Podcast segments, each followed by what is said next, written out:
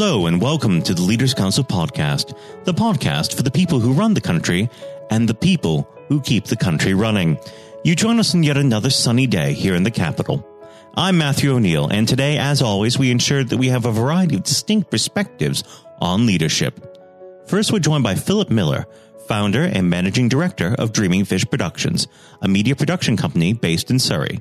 Phillip, hello. Hello, how are you? Excellent. Thank you for making it onto the podcast today. We might as well dive straight in. What does the word leader mean to you? Well, that's a that's a big question. Um, I suppose it's really just being able to, um, I suppose, run a business, uh, make sure that the people within the business um, are going in the right direction, are fulfilling the mission, um, are living the values, um, and ultimately are providing the service that we want for our clients. Um, and you know, it's about looking after the clients, but also about looking after the people themselves. And how would you describe your personal leadership style? Ah, interesting. Um, I'd say probably that um, as a leader, I think I'm I'm quite laid back, quite relaxed. Um, but um, you know, I'm aware of the fact that that people have different needs, and and that as a leader, I need to sort of be aware of those different needs, um, but also obviously ultimately aware of the, the needs of the clients as well, um, because obviously the business needs to be successful, and uh, um, and I suppose a leader needs to make sure that that you balance the the um, the needs of the clients against the needs of the staff and the team. And of course, you manage a, a quite decent sized team. Um, now, uh, humans are not infallible. Uh, they do uh, have their bad days and their conflicts. How do you handle uh, conflict within the workplace? Think it's um, actually, I'd say increasingly it's it's difficult because um, uh, workplaces are are more open, um, literally physically more open, um, but also um, I suppose you know leaders are expected to be um, flexible and understanding and adaptable. So conflict is generally handled uh, on a face-to-face basis. usually, we try and preempt any issues that may arise. Um, we have monthly um, keep in touch meetings where um, I go out um, of the office with uh, members of staff every month and quarterly with the whole team um, to discuss any issues that they feel they can't share um, in the open um, workplace. But uh, it's, it's, it can be difficult, obviously. Um, but I think ultimately it's about talking. It's about communication. You know, communication will win out over everything else if you have to fall back on contracts, then I think the relationship's already lost. So it's about building a good relationship with the team, with the individual members of the team, and understanding their needs. And then I suppose when we do come across issues, it's about talking it through. Let's go back to the very beginning of your career when you were first starting out your working life. Was there any particular individual or set of circumstances that molded the way that you lead today? Uh, yes, probably there was actually. I think there was a you know, a few individuals actually. Um, I, I, began my, my career in the public sector. Um, and uh, I don't know if anyone remembers back in the days of business links and the training enterprise councils in the late. Um, but that's where I sort of began my, my real career, I suppose. And uh, there were a number of individuals that I came across. My uh, my chief executive at the time um, at the Southwest Training Enterprise Council was um, was Ian Parks, and he he, I think, was a was a great leader. He had a young team, an enthusiastic team, and he motivated people. Um, you know, at a time which was was difficult, I suppose, um, as sort of public funding was being cut. But he he led um, from the front. Um, he knew how to enjoy himself, and he knew how to ensure that the team enjoyed themselves. And there was just enough freedom for everyone to feel, um, you know, that they could have a, a bit of fun within the business. But at the same time, it was important that that everyone delivered. And um, I, I, think um, probably he has influenced me the most, um, as well as you know a, a few of the, the greats. Um, I suppose like Sir Richard Branson and people like that that uh, you know a lot of people look up to. Um, but I think you know as an individual, he that one person was the person who sort of said that that really um, you know he uh, inspired me, I suppose, to to be the leader that I've become. And also, I suppose I'm you know, have to go back further than that to uh, to maybe my mother. She uh, she ran her own business and she was uh, she always um, you know um, grafted um, when I was a child, and, and I looked at her and I thought, you know, one day I want to be like that. I want to be that person. So, uh, and she always had amazing relationships, um, personal relationships with with her clients and with her team, and uh, and yeah, I always sort of aspired to be that person. Now, do you attempt to pass this knowledge on to uh, your staff? Yes, I do. Um, I sort of try and sort of uh, walk the talk um, as much as I can, and, and try and make sure that um, that you know within the business that everyone is free to grow in their position and free to um, to develop themselves as as leaders. Um, and I suppose I, I go out and go about it with a, in a formal way from a training point of view, mm-hmm. um, but more um, I suppose trying to look to um, the, the, team to to maybe model themselves, um, not necessarily on me, but on the approach that we take, um, which is like I said, it's very open and honest. Um, and I think if you're you know if you are open and honest, and you know where the business is going, and you sign up to that, then I think you know the leadership thing should come you know pretty much um, easily. What's your first piece of advice for an aspiring leader? That's a tough one. The first piece of advice. Oh man, uh, I think get the basics right first. Right. Um, because it's it's hard to to build a business um, without the basics in place. Of course. Um, you know, good processes um, are important. Um, make sure that all those things are covered. Um, because actually, if you're if you're mired in the detail, then it's almost impossible to then to lead the team because you're too busy sort of working on the business. Mm-hmm. Um, and actually, you know, you need to be able to, to, to distance yourself from that to be able to then focus on the individuals and and you know make sure that they are um, getting what they need because ultimately, you know, they're they're not they're coming in because you know they want to, but you know ultimately you've got to make sure their needs are fulfilled. Otherwise, they'll go somewhere else. Um, and if they go somewhere else, obviously then the business can't deliver. So it's it's important that they are you know they're getting their needs fulfilled. They're know, getting paid what they want to get paid. You know the conditions are correct. All all the things that you need to think about, I suppose, um, that an individual needs to be able to to develop. And uh, yeah, it's it's it's it's difficult, but I think the first thing would be, you know, get the basics right, clear that stuff away so that you can look, um, you can focus on your team and, you know, be there for them actually rather than just working on the business. Now, if I was to ask you to objectively identify the greatest leader living or dead, who would that be? Tricky, I know. Ah, that's tricky. Um, well, like I said, sort of, I suppose, instantly, and a lot of people do, I know, sort of think about someone like Richard Branson, who um, I suppose created uh, a brand um, and then extended it massively.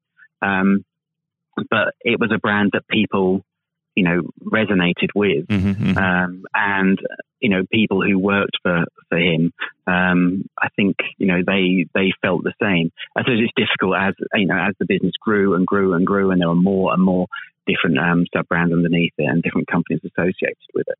Um, so I think he would be first, but also um, I think um, Dyson, I think, has, has always been, you know, there in the back of my mind as well. Someone, you know, who came from an engineering background, but who's built an amazing company. Um, and even, you know, the people that come out and service your Dyson um, love working for Dyson. Um, and and you know it's, it's incredible what he's done. You know, as, as you know, from an engineering background to build a global business. Now, unfortunately, our time together is uh, running to its close. But before I let you go, what does next 12 months have in store for Dreaming Fish Productions? Well, we are um, we're talking about opening a US office currently um, and looking at um, staffing to to better support our clients who are based in the US and on the West Coast, particularly. Um, we're looking at growing the team. Um, I think you know it's been a challenging few years um, with all the um, issues around Brexit and uh, changes in government. Um, but uh, I think actually the, this year hopefully will be our, our, you know build on the success that we had last year, uh, our best year ever, and you know this year we're we're aiming to go even further. Well, Phillip, it's been an absolute pleasure discussing leadership with you, and I very much look forward to speaking with you again at some point in the near future. Sure. Thanks very much. Thanks for having me. That was Phillip Miller, founder and managing director of Dreaming Fish Productions. And now, if you haven't heard it before, it's Jonathan White's exclusive interview with Sir Geoff Hurst. Uh, we're now joined, uh, though, by former England footballer and still the only man to score a hat trick in a World Cup final, Sir Geoff Hurst. Uh, thank you very much for coming on today. Uh, You're welcome. You're welcome. Good afternoon. Uh, and perhaps I should uh, start and get it over and done with. I know you must be bored with it, and you've probably been asked a thousand times. But when you got out for a duck playing for Essex, Geoff, what was going through your head at the time? well, of course, that's not one of the most asked questions I get oh, there, are one or two people who are very familiar um, who, who, do Google me realise that I did uh, score nothing for Essex, uh, my only game for Essex first team when we played against Lancashire in Liverpool, a place called uh, uh Aigburth in in, uh, in, Liverpool, many many years ago, 1962, I think that was. So I didn't. Um, yes, I, I, didn't really feel it at the time. It was lucky to be playing. I guess there one or two injuries. Um, but the problem that I had was was really messing about between the two sports. That was very detrimental to me uh, over that period of hmm. time, mm. being stuck between the two sports. And I think uh, for those that uh, don't know, there's a there's a, another world that might exist where um, Sir Geoff Hurst was a, a first class cricketer and not perhaps a, a footballer. But um, whether it's business or cricket or, or football, obviously the importance of leadership it can't be understated, no matter what form that comes in. When you were at West Ham, uh, Geoff, and when um, Ron Greenwood first uh, uh, came along, he made obviously some pretty radical changes. Was this a man that genuinely inspired confidence uh, the first time you'd meet him? Absolutely. I mean, he, he was simply a, a fantastic uh, coach or teacher, if you like, of football. And uh, the, the quite always mentioned when we talk about Ron Greenwood, Harry Redknapp, who was played under him and has been very successful as a player and, and the manager over many, many, many years. He and he's come across many coaches, of course, and managers during his time over years. I guess he would still say that Ron Greenwood is the best coach he had worked with. He'd worked with. So you're very fortunate. I think you, you, think you're lucky when you come across if you have a great teacher at school and uh, a great coach as we had in Ron Greenwood and of course a great manager in Alf Ramsey. So to come across people like that of that caliber can have a huge influence on your your career, of course, and, and then your life, and that's that's quite purely the case. Absolutely. And in those early days um, at West Ham, uh, with with a manager like like uh, Ron uh, there, it's also important to have uh, uh, confidence with your other players, and of course they become your friends. Who did you look at to at the time uh, when to inspire confidence in yourself? Was it more? Was it Peters? I think probably. Well, I was very fortunate to play with the caliber of the players I did. Again, again, extremely fortunate to play with you know, the captain um, of England and West Ham and Martin Peters, who was a fantastic player. And some, as far as Martin's concerned, I think sometimes he didn't quite get the uh, recognition he deserved. What a wonderful player he was. In terms of inspiring confidence, I always probably say that the biggest influence uh, for me, I guess, would be the captain Bobby Moore. Although he was only uh, about eight months older than me, he graduated through the system probably three or four years earlier. He played for England in 62, four years before the final when I played. And so he, he was more looked upon him more as a senior player, if you like, not as a, a guy with the same age group as me. And I looked at how he how he uh, trained, how he acted, how he behaved, and how he played. And so he he would say, I would also say he was a big influence on me. One thing I would say about leadership, uh, what I do I do understand clearly all walks of life, leadership is at the top is absolutely vital for a, a for a business football team in any walk of life to be successful. And it's quite evident. I was in the motor trade for a long time as well, selling car warranties to car dealerships. And you could almost tell when you walked into the business uh, in a, many of the car dealerships, you could almost tell from the moment you walked in by initial reaction, people came and welcomed you that the business was well run or conversely not well run at all. And so I understand the, the, value and quality of leadership. And that's why I'm very fortunate to be involved in my career in those early days with two two great leaders in, in Ron Greenwood and, and Alf Ramsey. Absolutely. And um, uh, since you've already uh, brought him up, uh, Geoff, I think it'd be remiss not to go a little bit further with that. But obviously, uh, after uh, at West Ham, your uh, playing came to the attention of Sir Alf Ramsey. Now, there's a man I'm sure when you walked into a room, you knew who was um, in charge. When it came to managing that England team, what was his style like, Geoff? Well, one thing, the first thing I say about Ramsey, he's probably over my life the most powerful influence who had on me um, as a person. Um, mm. Naturally, it happens to an extent because he's got your whole career in his hand. Whether he picks you for England or he doesn't pick you, it can have a, a great impact on your your career and, of course, your life. But yep. he, in that era, I was involved for six or seven years. He, it was quite clear who was the boss. He was quite very, very strict. Probably at a time, at, maybe overly strict, but at times you probably wouldn't get necessarily get away with it in, in today's football because it's changed dramatically in how you deal with with players then and players now. But he was the most powerful man I came across, and very few people. And he, he was quite ruthless in getting people out who didn't want to be who didn't want to be part of a group, part of a team. It is important that if you've got a group of people, and that's in any walk of life, they're all singing off the same hymn sheet, and you don't have anybody that's griping or moaning about the system. And if you've got people like that in your organisation, one thing I have learned, and I've taken on my life, and my family, you've got somebody in a group that doesn't want to be part of it, you, you get them out. And Alf, I think, was was quite ruthless with that in his, in his staff. And I think that's one thing, I, one of the most serious ones I think I've learnt over a long period of time. And is there, do you think, uh, a, a, specific moment? I'm sure there's probably dozens, but is there a specific moment, if you could uh, perhaps pick right now that did show those uh, qualities in uh, Sir Alf so uh, sharply? Yes, I think for, for me, certainly, um, I think there are instances of players who you thought would, would be in the team or certainly in the squad, and surprising they were not. There was no necessary reason for it, but looking mm. back, I do think perhaps they were people that Alf didn't think wanted to be part of a group. Um, so that that's that's for me.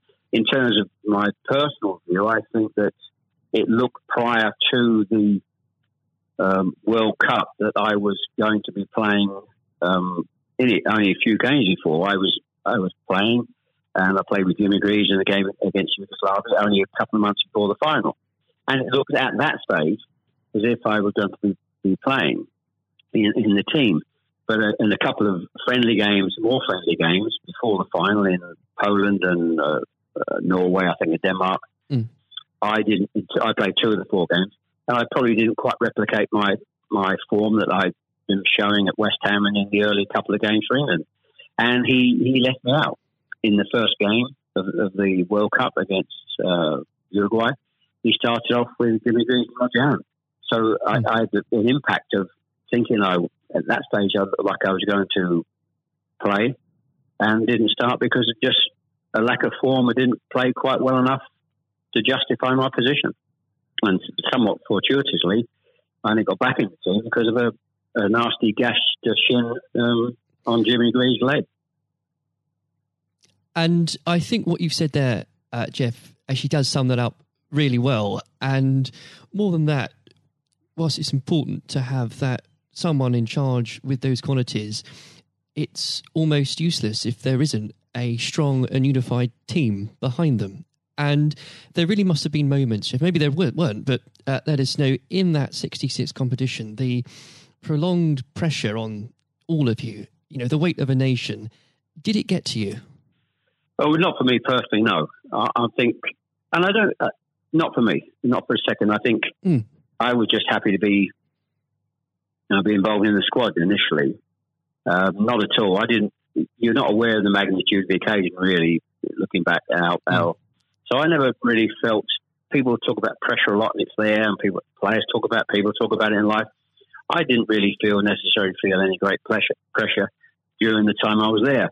And what is also important to say about Alf Ramsey, the people he, he left behind that, that were left in the squad after he'd moved one or two players out the squad were uh, a, a, bunch of very hard nosed, professional, uh, top quality people. And that was again the leadership that Al showed, he, he got people in together that were very, very strong personally. Um, uh, and I think that was part of the success we had. We were very, I always describe our, our group as hard nosed professionals. Uh, we have some great players, but overall, they were great, hard nosed professional players. Um, and great quality people who we've kept in contact with, you know, over the years. And Geoff, I've got to ask, and I'm, I'm not making this up, I've genuinely heard that people do ask you whether or not you realise there were people on the pitch at that moment. I imagine you were busy on something else. Well, I, I did some theatre shows last year. They've gone fairly well, and we're going to do a series of uh, theatre shows, in fact, starting this week over the next uh, two or three months. And uh, at the end of the theatre shows, we have about 20 minutes where we uh, uh, allow the people in the audience to ask questions. And the, there's, I won't mention both, they're too long to talk about both questions. Um, one, the other one's a really stupid one. It's too long for me to tell you. It's absolutely ridiculous. but the, the, the other ridiculous question I get asked: Did I realise there were people on the pitch? And of course, I jokingly say, "Yes, I was just about to to shoot to score the goal, and I looked round, put my foot on the ball, and looked round for a little while, and said, "Oh dear, there are six or seven people running on the pitch." so that's uh, I've had been asked that once at one of the theatre shows. so I joke, make a joke about that, and saying, "Yes, I put my foot on the ball and waited, just had a, had a glance around," you know. Maybe it does prove there are things that, such as stupid questions, really. Um, oh yeah, there, are, there certainly are. I've got another one which I won't bore you with. It's too long to tell you. Uh, I was in a Jersey or Channel Line, Jersey or Guernsey, uh, two or three mm. years ago, and most stupid, irrelevant questions, absolutely nothing to do with football whatsoever, which uh, was absolutely. But I can use that now because it, it is quite funny. well, maybe another time then. But we. Um, uh, well, you want me? I, I can tell you if you want. You want? You got time? I can tell, I tell you if you want. Geoff, go on, go. I think I, it would be silly if I said no at this point. Okay, so I was uh, doing a, a, at a dinner in, in the Channel Islands, three or four hundred people, black tie dinner, um, guest of honor. Mm. On this occasion, I was speaking for about twenty minutes, then allowing uh, questions from the audience at the end of the evening. And there was usual football questions, and then all of a sudden, I had a uh, somebody at the back who who asked a question. I didn't quite hear what he said. He didn't have the microphone with him, so I said, "I didn't hear what he said. Can you please give mm. this chap the microphone so I can hear clearly what he said?" So the chap had the mic, and he said, when a turtle loses its shell, is it naked or is it homeless? Right. what, what, a question! What a question! Uh, well, I think that would be in, definitely in the stupid category, wouldn't it? So we had a laugh about that. Is, uh, well, uh, and we, you've got to have a patient of a saint, I think, sometimes to put up with well, things no, like that. But then again, I found it amusing. I just found it amusing. In fact, some of the audience found it highly amusing as well. So it did. Uh, um, it did make again, laugh that day.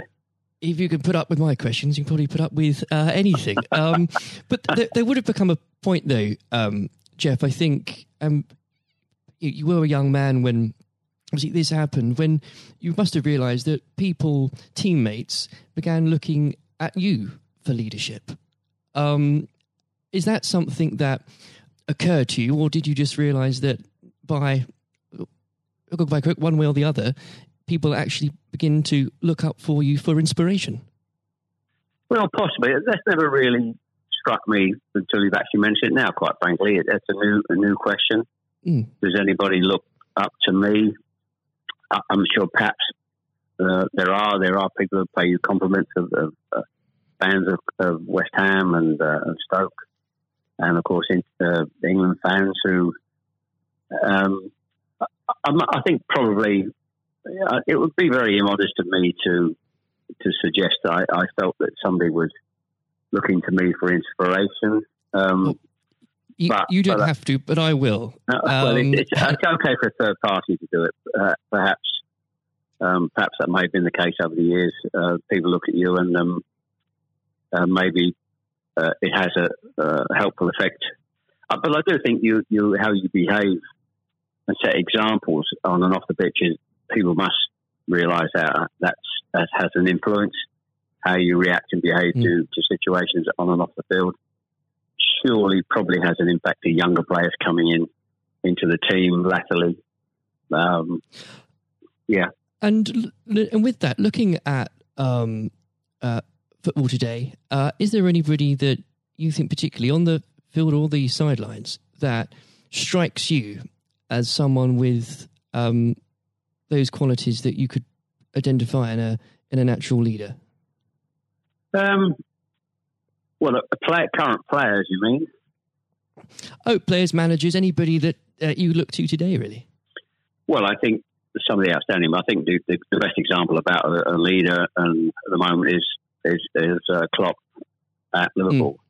Mm. He has been absolutely fantastic to uh, acquire the players and get them to their attitude is absolutely fantastic. They're great players, but there's more than just being good players in football. It is have a good player with a fantastic attitude and their willingness to work for each other and the team is absolutely outstanding. Hence these unbelievable results. There are, you know, and the great players not always succeed as, as individuals or probably even uh, certainly as a team if you haven't got the right attitude alongside it. And they're probably, and that, that comes through the leadership. That's not just luck. Absolutely. That's, that's absolute leadership. He'd be the best example, of course, in, in football terms today. Uh, e- easily, easily. And of course, but going back not that long ago, Alex Ferguson is just absolutely. Mm. You've got to take him as the first example because Klopp's only done this over a period of time, a short period of time. But if you look at the 25, 26, 27 years that Alex Ferguson did with Manchester United, and subsequently since he's gone, how they they are not doing so well. He's the best example of management I've seen. We've seen we've probably ever seen, and I don't think anybody will see the light of that kind of leadership again. It's absolutely astonishing, astonishing. And do you think, could you imagine uh, Sir Alf or even Ron Greenwood managing teams today? Yes, I think so. I think, yes, uh, no, mm. no question at all. I think they, uh, Ron Greenwood, yeah, well, the, the answer, straightforward answer is yes. Um, good they, answer. the straightforward answer is yes. I can elaborate as much as you want, but the straight answer is absolutely categorically yes. Uh, and with um, and I know uh, if we could talk about this probably for the next hour or so, but um, I'm conscious of the um, time. Um, looking um, back uh, through your um, playing career, perhaps especially um, your time uh, for England, who was it uh, that struck you more than anyone else on the pitch uh, that displayed qualities of not just leadership but uh, companionship and and level-headedness that you think that have stuck with you all these years later? Well, I think we were, I was very fortunate, and I wouldn't pick any one player out. I think looking at so that, many, yeah, so many, and that's why we were successful because we had so many um, showing all those qualities that you just mentioned uh, throughout the team. I think that that was outstanding, and uh, uh, and it's an opportunity to talk about uh, all of them in, in, that breath. And there was nobody. And going back from an earlier earlier question for me, that um, all hard nosed professionals, good good teammates, mm. good socially, and that's why we kept in touch with each other on our golf days every year uh, up until about five years ago. Of course, with, with the uh, sadly dwindling, yes. dwindling numbers, we we still got on. Our wives got on all together all those years later. It didn't just finish after '66. that reunion, that camaraderie, that team spirit, mm. um, getting on with each other lasted for, for a long, long, long time. And I wouldn't and when it, when you put those those questions and how you categorize those, I would pick every one of the 11 players um, who you put in that category that were like that. There was nobody else. They were all outstanding. And I think that was a big part. I can't stress how big Absolutely. a part that was. And I've said that many, many times for the success of the team. We have some great players. It, we have some great players, of course, but without the attitude alongside that, going back to an earlier question, you we wouldn't have been as uh, ultimately ultimately as successful. Exactly. Without that, you, the, the the whole will never be greater than the sum of its parts. But with it, Yes, the word the word is team. The word is the word is team. Absolutely. And I always use the word team when I talk. Sometimes uh, together, everyone achieves more, and that that's the same in any walk of life. That, that's fundamental. And uh, lastly, uh, Geoff, looking if if you were to uh, give advice, and whether this is in sport or business or indeed any other walk of life, what would you identify, if you can, as the key tenant uh, that you can't go without in terms of leading a team, no matter what that team is? Single mindedness, uh, single mindedness, dedication, dedication to the job, um, thinking about that that that role, that job in leadership all the time. It's a huge part of your life. It, you, I don't think you can switch off when you're in, in business at the top level or sport at the top level. You may, you know, have a, have a couple of weeks holiday, but I'm even sure if, if these top managers and lead, leaders in all walks of life are away on holiday on a beach somewhere warm, I'm sure there's not uh, they will not switch off for, for two weeks um, and completely uh, not think about their role as the boss of an organisation. And I think that's you're completely focused. You're always thinking about uh, things, thinking about improvements, and it's just dedication and uh, uh, tuning your life to being successful. Excellent. Well, Geoff, on that point, thank you very much for joining us today. You're welcome. Very good to nice to have a talk about this and just go over the go over the past and just uh, refresh my my own memory about the quality of the players I grew up with. Excellent. Uh, another time, uh, it would be great to talk again. Thank, thank you, Jonathan. Thank you. This has been the Leaders Council podcast. Thank you for celebrating excellence in leadership with us. I have been your host, Matthew O'Neill. Until next time, goodbye. Thank you for listening to our podcast. The views expressed within the podcast do not reflect the views of the Leaders Council of Great Britain and Northern Ireland its parent company, or subsidiaries, members of staff, other guests, or any other person therein associated.